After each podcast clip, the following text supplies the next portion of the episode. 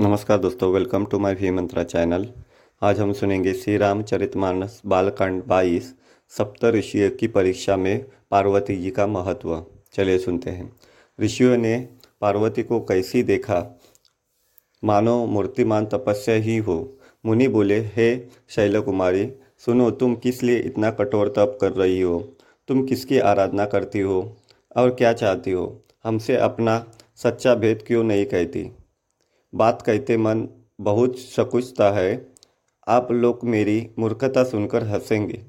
मन ने हट पकड़ लिया है। वह उपदेश नहीं सुनता और जल पर दीवाल उठाना चाहता है। नारद जी ने जो कह दिया, उसे सत्य जानकर मैं बिना ही पाक के उड़ना चाहती हूँ। हे मुनियो, आप मेरा अज्ञान तो देखिए कि मैं सदा शिव जी को ही पति बनाना चाहती हूँ। पार्वती जी की बात सुनते ही ऋषि लोग हंस पड़े और बोले, तुम्हारा शरीर पर्वत से ही तो उत्पन्न हुआ है। भला कहो तो नारद का उपदेश सुनकर आज तक किसका घर बसा है? उन्होंने जाकर दक्ष के पुत्रों को उपदेश दिया था, जिससे उन्होंने फिर लौटकर घर का मुँह भी नहीं देखा। चित्रकेतु के घर को नारद ने ही चौपट किया। फिर यही हाल हिरण्यकशिप का हुआ। जो स्त्री पुरुष नारद की सीख सुनते हैं, वे घर बार छोड़कर अवश्य ही भिखारी हो जाते हैं। उनका मन तो कपटी है, शरीर पर सज्जनों के चिन्ह हैं। वे सभी को अपने समान बनाना चाहते हैं। उनके वचनों पर विश्वास मानकर तुम ऐसा पति चाहती हो जो स्वभाव से ही उदासीन, गुणहीन, निर्लज, बुरे वेश वाला, नर कपालों की माला पहनने वाला, कुलहीन, बिना घर बार का, नंगा शरीर और पर सांपों को लपेटे रखने वाला है। ऐसे वर के मिलने से कहो, तुम्हें क्या सुख होगा? तुम उस ठग के बहकावे में आकर खूब भूली। पहले पंचों के कहने से शिव ने सती से विवाह किया था, परंतु फिर उसे त्याग कर मरवा डाला। अब शिव को कोई चिंता नहीं रही। भीख माकर खा लेते हैं और सुख से सोते हैं। ऐसे स्वभाव से ही अकेले रहने वालों के घर में भला क्या कभी स्त्रियाँ टिक सकती है? अब भी हमारा कहा मानो, हमने तुम्हारे लिए अच्छा वर विचारा है। वह बहुत ही सुंदर, पवित्र, सुखदायक और सुशील है। जिसका यश और लीला वेद गाते हैं। वह दोषों से रहित सारे सद्गुणों की राशि, लक्ष्मी का स्वामी और वैकुंठपुरी का रहने वाला है। हम ऐसे वर को लाकर तुमसे मिला देंगे। यह सुनते ही पार्वती जी हंसकर बोली, आपने यह सत्य ही कहा कि मेरा यह शरीर पर्वत से उत्पन्न हुआ है। इसलिए हट नहीं छूटेगा। शरीर भले ही छूट जाए, सोना भी पत्थर से ही उत्पन्न होता है। सो वह जलाए जाने पर भी अपने स्वभाव को नहीं छोड़ता। अतः मैं नारद जी के वचनों को नहीं छोड़ूँगी। चाहे घर बसे या उजड़े, इससे मैं नहीं डरती। जिसको गुरु के वचनों में विश्वास नहीं है, उसको सुख और सिद्धि स्वप्न में भी सुगम नहीं होती। माना कि महादेव जी अवगुणों के भवन है और विष्णु समस्त सद्गुणों के धाम है, पर जिसका मन जिसमें रम गया, उसको तो उसी के, उसी से काम है। हे मुनीश्वरों, यदि आप पहले मिलते तो मैं आपका उपदेश सिर माथे पर रखकर सुनती, परंतु अब तो मैं अपना जन्म शिव जी के लिए हार चुकी। फिर गुण दोषों का विचार कौन करे? यदि आपके हृदय में बहुत ही हट है और विवाह की बातचीत के बिना आपसे रहा ही नहीं जाता तो संसार में वर कन्या बहुत है।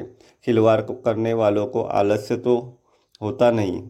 मेरा तो करोड़ों जन्मों का, जन्मों तक यही हट रहेगा कि तो शिवजी की वरूँगी, नहीं तो कुमारी रहूँगी। स्वयं शिवजी सौ बार कहे तो भी नारद जी के उपदेश को न छोड़ूँगी।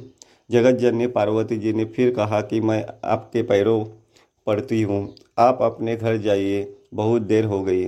प्रेम देव कर ज्ञानी मुनि बोले, हे जगत जननी हे भवानी, आपकी जय हो जय हो। आप माया है और शिवजी भगवान है। आप दोनों समस्त जगत के माता पिता हैं।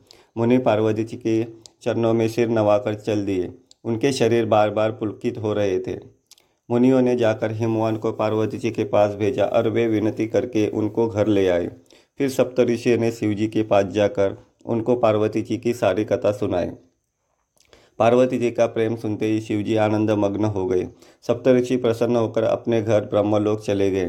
तब सुजान शिवजी मन को स्थिर करके श्री सौरगुनाथ जी का ध्यान करने लगे। उसी समय तारक नामक असुर हुआ, जिसकी भुजाओं का बल, प्रताप और तेज बहुत बड़ा था। उसने सब लोक और लोकपालों को जीत लिया। सब देवता सुख और संपत्ति से रहित हो गए। वह अजर अमर था, इसलिए किसी से जीता नहीं जाता था। देवता उसके साथ बहुत तरह की लड़ाइयाँ लड़कर हार गए। तब उन्होंने ब्रह्मा जी के पास जाकर पुकार मचाई। ब्रह्मा जी ने सब देवताओं को दुखी देखा। ब्रह्मा जी ने सबको समझा कर कहा, इस दैत्य की मृत्यु तो होगी जब शिवजी के वीर्य से पुत्र उत्पन्न हो। इसका युद्ध में वही, इसको युद्ध में वही जीतेगा। मेरी बात सुनकर उपाय करो। ईश्वर सहायता करेंगे और काम हो जाएगा। सत्य जी ने जो दक्ष के यज्ञ में देह का त्याग किया था, उन्होंने अब हिमाचल के घर जाकर जन्म लिया है। उन्होंने शिवजी को पति बनाने के लिए तप किया है। इधर शिवजी सब छोड़, छाड़कर समाधि लगा बैठे हैं। यद्यपि है तो बड़े असमंजस की बात, तथापि मेरी एक बात सुनो। तुम जाकर माँ कामदेव को शिवजी के पास भेजो। वह शिवजी के मन में क्षोभ उत्पन्न करे।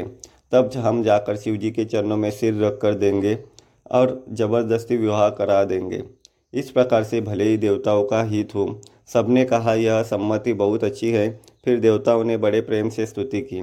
तब विषम पाँच बाण धारण करने वाला और मछली के चिन्ह युक्त ध्वजा वाला कामदेव प्रकट हुआ।